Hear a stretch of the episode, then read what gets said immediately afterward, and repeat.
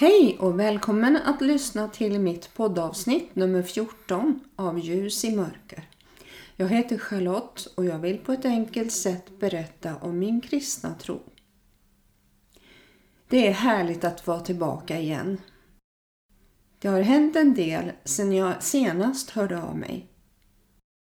Jag har varit i min barndomsstad där min mamma bor och hon har nu fått flytta till ett korttidsboende i väntan på att få plats på demensboende. Det verkar som om det kommer att dröja ett tag enligt sköterskan jag pratade med. Det är elva stycken som står i kö för närvarande. Men jag kan garantera att hon trivs där hon är nu. Det finns folk omkring henne hela tiden och hon behöver då aldrig vara ensam. Hon sitter med andra och äter sin mat och det är ju så att det smakar mycket bättre att äta tillsammans med andra än att sitta själv. När hon bodde ensam så sa hon varje gång som jag ringde att jag är så ensam. Jag är här i en stor lägenhet och det skrämmer mig lite. Sen måste jag ju städa och hålla snyggt hela tiden och det är så jobbigt. Jag vet att mamma gick och höll sig i väggar och dörrkarmar när hon gick där, för hon hade så ont i ryggen. Hon hade rullator, men den använde hon aldrig inne utan bara när hon tog promenader. Det känns skönt för oss barn att veta att mamma har det mycket bättre nu än när hon var själv. Vi behöver inte oroa oss för att hon ska gå ut och sen bli utelåst och speciellt nu när det börjar bli kallare.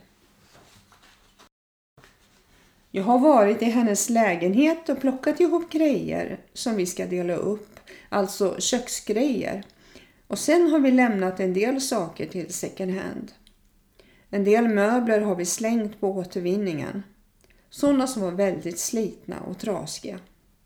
Och framförallt har hon nu en höj och sänkbar säng för att personalen inte ska skada sina ryggar om mamma skulle bli sämre och sängliggande. Sen när hon kommer till demensboendet så får hon en liten lägenhet. En etta med kokvrå. Och då kan hon ta med sig lite möbler hemifrån. När jag städade hennes garderober så hittade jag en riktig skattgömma. Hon hade en hel låda med helt underbara tavlor som hon målat. På 1980-talet kände hon att hon ville gå en målarkurs. Och sagt och gjort. Det visade sig att hon utvecklade en fantastisk talang. Hon har målat många naturtavlor för det var sådana motiv hon älskade att förmedla. Hon har målat hela Sveriges landskapsblommor till exempel. Jag och mamma stod i parken under slöjdmässan 1996 och 1997. Hon sålde tavlor hon gjort och jag sålde lite annat hantverk som jag sysslade med då. Det var bland annat ljuslampetter och kylskåpsmagneter, små målade trähjärtan med namn på att hänga i barnvagnen med mera. Men mammas tavlor slog det mesta som såldes i vårt stånd. Mamma målade tavlor både i olja och akvarell. Men akvarell var det hon tyckte bäst om att använda. Som sagt, dessa tavlor som är så fina. Det är så trist att behöva packa ner dem i lådor. En del kanske kan ställas ut och säljas framöver. Hennes lägenhet ska så småningom säljas, men det kommer nog att ta ett tag. När man bor så långt bort som jag så hinner man inte med allt när man väl kommit dit.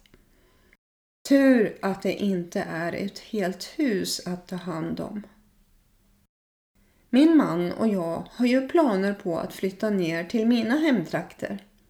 Och det blir lite mer att packa då eftersom vi har hus, garage och en massa trädgårdsverktyg och maskiner.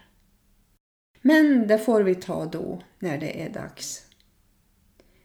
Det är också en del projekt som vi måste färdigställa innan vi kan sälja huset. Vi får lägga allt i Guds händer och lita på att han är med i planeringen. Och det är han, om vi låter honom vara det.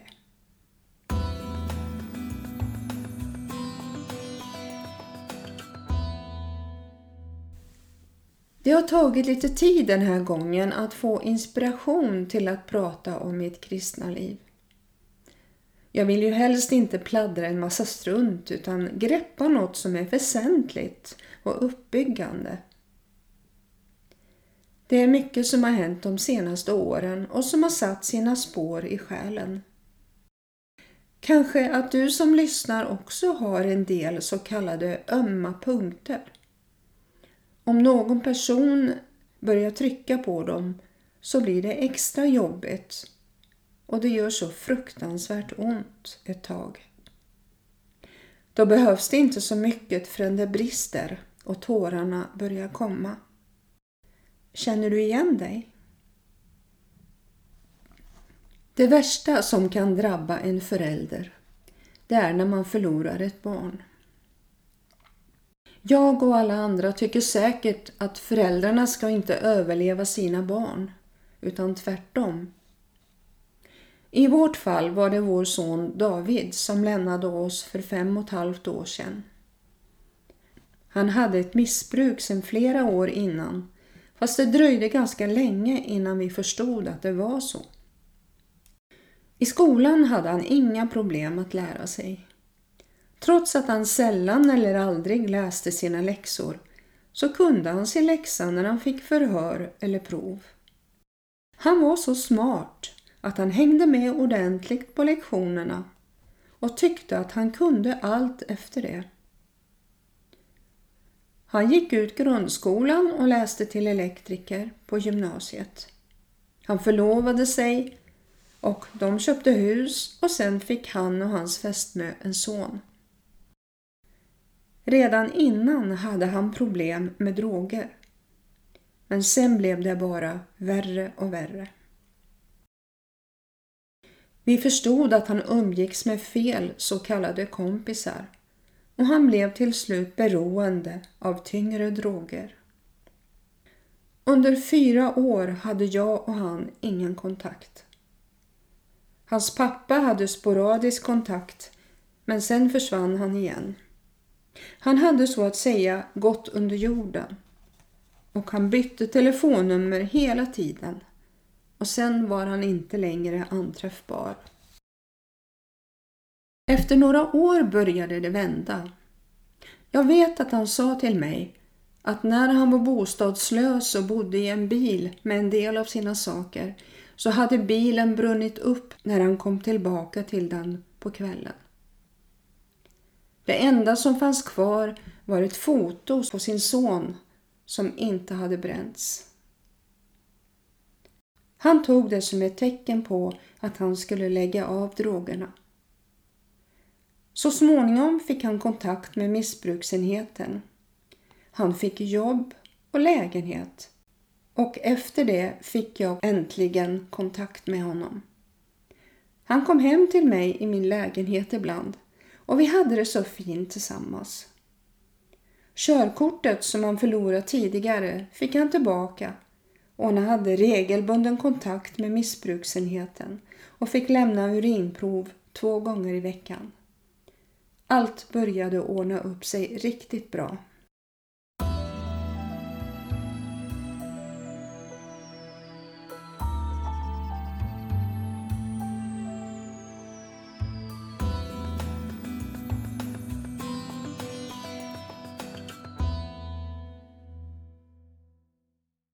Sen började hans polare höra av sig igen. De började utnyttja honom, att han skulle skjutsa dem långa sträckor eftersom han hade körkort. Efter det var han inne i svängen igen. Och en dag dök han inte upp på missbruksenheten. Det gick tre dagar och personalen misstänkte att allt inte stod rätt till. De kontaktade polisen och åkte tillsammans till Davids lägenhet Där hittade de honom död. Det fanns inga indikationer på att han hade blivit misshandlad eller att han uppsåtligt tagit sitt liv. Utan han hade tagit en sorts drog som inte var bra i kombination med hans andra mediciner. Han fick en överkänslighetsreaktion som kroppen inte klarade av. Jag minns det som igår när det kom två poliser. Två unga tjejer hem till oss och ville prata med mig. Jag hade på känn att det var något som hade hänt. På något sätt så var jag förberedd att en dag skulle han ta en överdos och inte finnas mer ibland oss.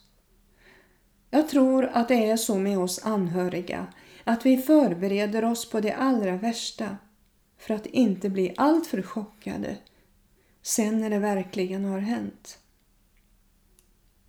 Någon slags självbevarelsedrift. Det var oerhört smärtsamt efter detta. Strax därefter så fick min mans mamma lämna jordelivet. Så det blev två begravningar med två veckors mellanrum på våren 2015. Så fruktansvärt onödigt. Precis när allt började ordna upp sig för David.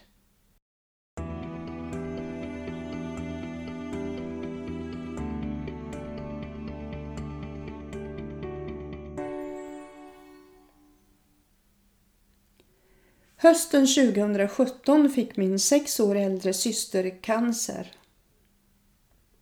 Och i februari detta år fick hon lämna detta jordelivet. Det var en svår tid för henne då hon åkte in och ut från sjukhus och till sist hamnade på palliativa avdelningen. Vi förstod att hon inte skulle kunna klara av det, även om vi hade hoppats in i det sista att hon skulle få behandling. Men cancern gjorde att hon inte orkade åka till Göteborg och läkarna där och prata om behandling. Hon blev sämre och sämre, fick mer och mer värk och blev svagare för varje dag. Jag åkte till henne på sjukhuset och var där tillsammans med hennes två döttrar i en vecka. Det kändes så skönt att få vara med henne i livets slutskede krama henne ibland, be för henne och sjunga och läsa Bibeln. Hon var en varm kristen och hon visste att hon skulle få komma hem till Jesus. Min mans mamma var också en varm kristen. David, min son, bad jag med till frälsning när han var sju år. Han hade en tro på Jesus och när jag och min man pratade med honom om tro så var han verkligen intresserad. Tiden har varit tuff på många sätt. Viggo har varit sjuk och varit inne på djursjukhuset och blivit opererad för stenar i urinblåsan och urinledaren. Han hade något som heter cystinstenar som är väldigt ovanligt. Det är framförallt ovanligt på keltisar och det är bara en procent av alla hundar som får det. Man får det på grund av att det är njurarna som är defekta. Så nu får han äta specialkost. Mitt i allt så känner vi att Gud är med oss. Jag har känt en sån styrka från Gud under hela den här tiden. Han är ju medveten om vad vi går igenom och han är villig att hjälpa oss och ge oss kraft i prövningarna. Det är ju när vi prövas som vi blir starkare i vår tro och i vårt psyke. Men jag kan fortfarande inte fatta detta. Efter begravningsgudstjänsten för David och vi stod vid hans namnskylt på muren så kunde jag hålla ett tal till oss närmaste ledde i bön och tog sen upp sången Blott en dag och kunde alla verser utan till utan att brista ut i gråt. Där och då gav Gud mig extra kraft för jag ville göra detta för David och alla oss andra. Nu har det varit mycket med mamma. Hennes demens har gjort oss barn så oroliga och speciellt när man bor så långt ifrån och inte kan göra något. Nu vet vi att hon har det bra och det har släppt en stor sten från mitt hjärta. Det jag tänker på i sammanhanget det är att vi inte vet när vår tid är slut här nere på jorden. Och det borde göra oss mer beredda för evigheten. Det är bara Gud som vet när det är dags. Både att lämna jordelivet men också vilken dag som Jesus kommer tillbaka. Jesus säger i Markus evangelium kapitel 13 och från vers 26 när han talar om den yttersta tiden och hans återkomst. Då skall man få se Människosonen komma bland molnen med stor makt och härlighet. Och då skall han sända ut änglarna och samla sina utvalda från de fyra väderstrecken, från jordens ända till himlens yttersta gräns. Sen berättar Jesus om tidens tecken och tog en jämförelse med fikonträdet i vers 28 och framåt. Lär av en jämförelse med fikonträdet. Redan när kvisten blivit mjuk och bladen spricker ut vet ni att sommaren är nära. När ni ser allt detta hända skall ni på samma sätt veta att han är nära och står vid dörren. Amen säger jag er, detta släkte skall inte förgå förrän allt detta händer. Himmel och jord skall förgå, men mina ord skall inte förgå.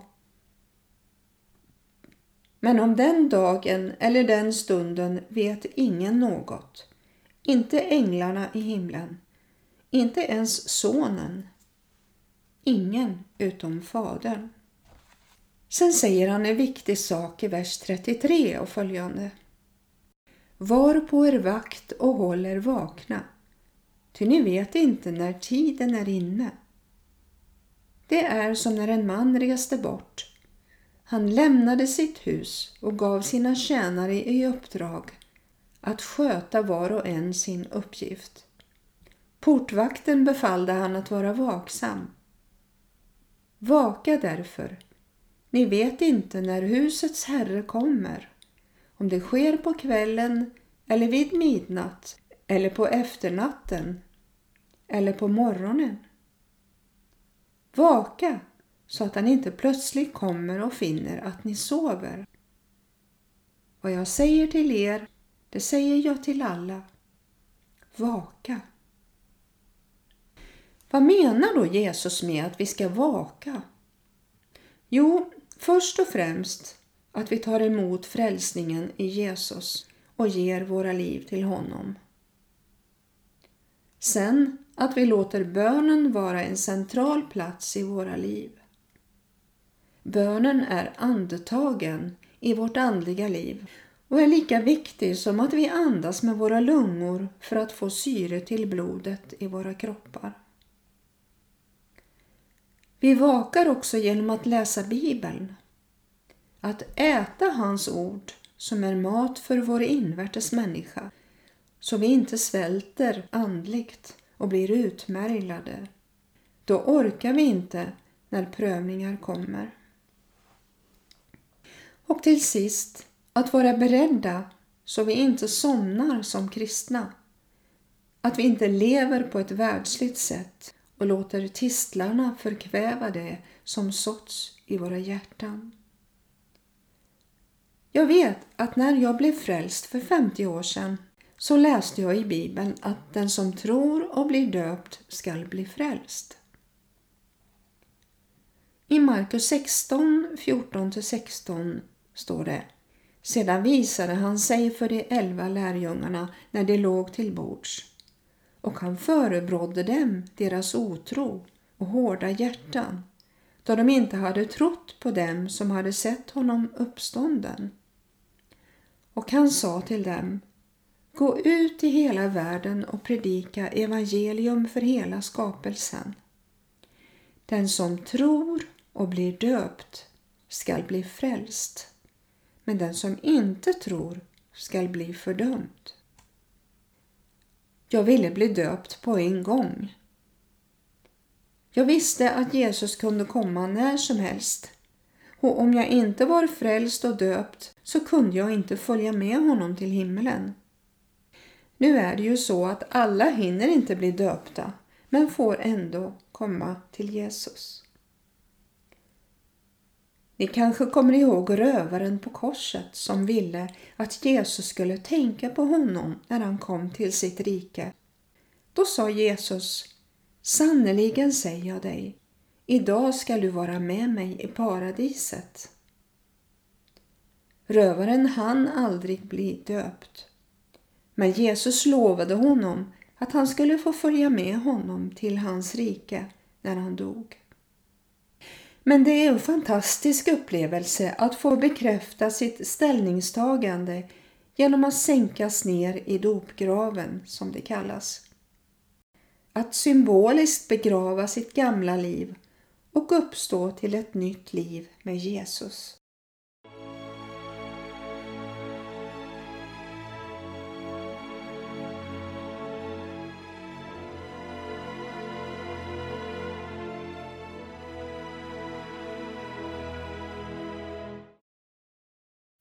Det känns så gott att få vara en av dem som har hopp inför framtiden.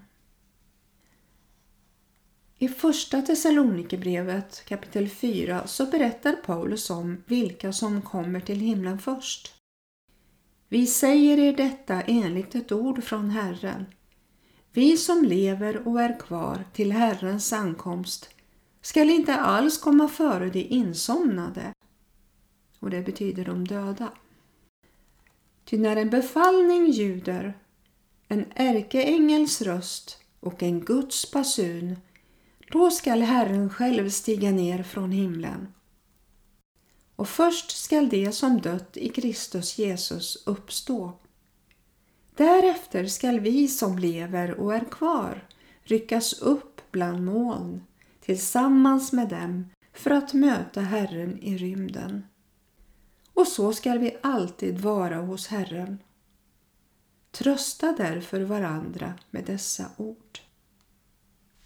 Innan jag blev frälst så kändes det inte alls så trevligt att höra dessa ord. Jag blev rädd att jag inte skulle få vara med när Jesus kom tillbaka. Nu känner jag att det ska bli spännande att få komma till honom. Jag kommer ihåg när jag flög till Thailand för cirka 18 år sedan. Det mest fantastiska var när piloten gasade på efter att han sagt till högtalaren Take off. Det var en härlig känsla att vara på väg över molnen och ha ett resmål framför sig. Sen är jag inte den sortens människa som älskar att flyga. Jag är höjdrädd. Men när vi flyger hem till Herren så har vi en förvandlad kropp och då blir det bara härligt. Ja, detta var lite jobbigt att prata om och det är egentligen inget jag säger till vardags, hur det är att mista en nära anhörig. Samtidigt så har jag förstått att det är viktigt att prata om det och bearbeta sorgen. Döden är ju en del av livet Sen beror det på hur man förbereder sig. Om man ens hinner göra det. Vi vet aldrig hur det ser ut imorgon. Jag läste nyss en blogg där en man skrev Gårdagen är förbi. Morgondagen har vi inte sett. Men idag hjälper Herren. Det låter som ett bibelcitat. Men det är det inte. Däremot är det i samklang med en del av budskapet där. Där finns löften om Guds nåd som är ny varje morgon oavsett hur gårdagen sett ut. Där finns en stor respekt för din och min historia. Men framför allt finns berättelsen om Gud som kommer oss till mötes ur framtiden och som vill ge kraft och mod att leva nu i det som idag är din och min vardag. Det var träffande med tanke på det som jag pratat om idag. Men jag vill i alla fall ge dig ett bibelord att memorera till nästa gång vi hörs. Det är från Klagovisorna kapitel 3 och vers 22 till 25. Herrens nåd är det att det inte är ute med oss. Ty det är inte slut med hans barmhärtighet. Den är var morgon ny. Ja, stor är din trofasthet. Herren är min del, det säger mig min själ. Därför står mitt hopp till honom. Herren är god mot dem som väntar på honom, mot en själ som söker honom. Gud välsigne dig och din dag. Vi hörs snart igen.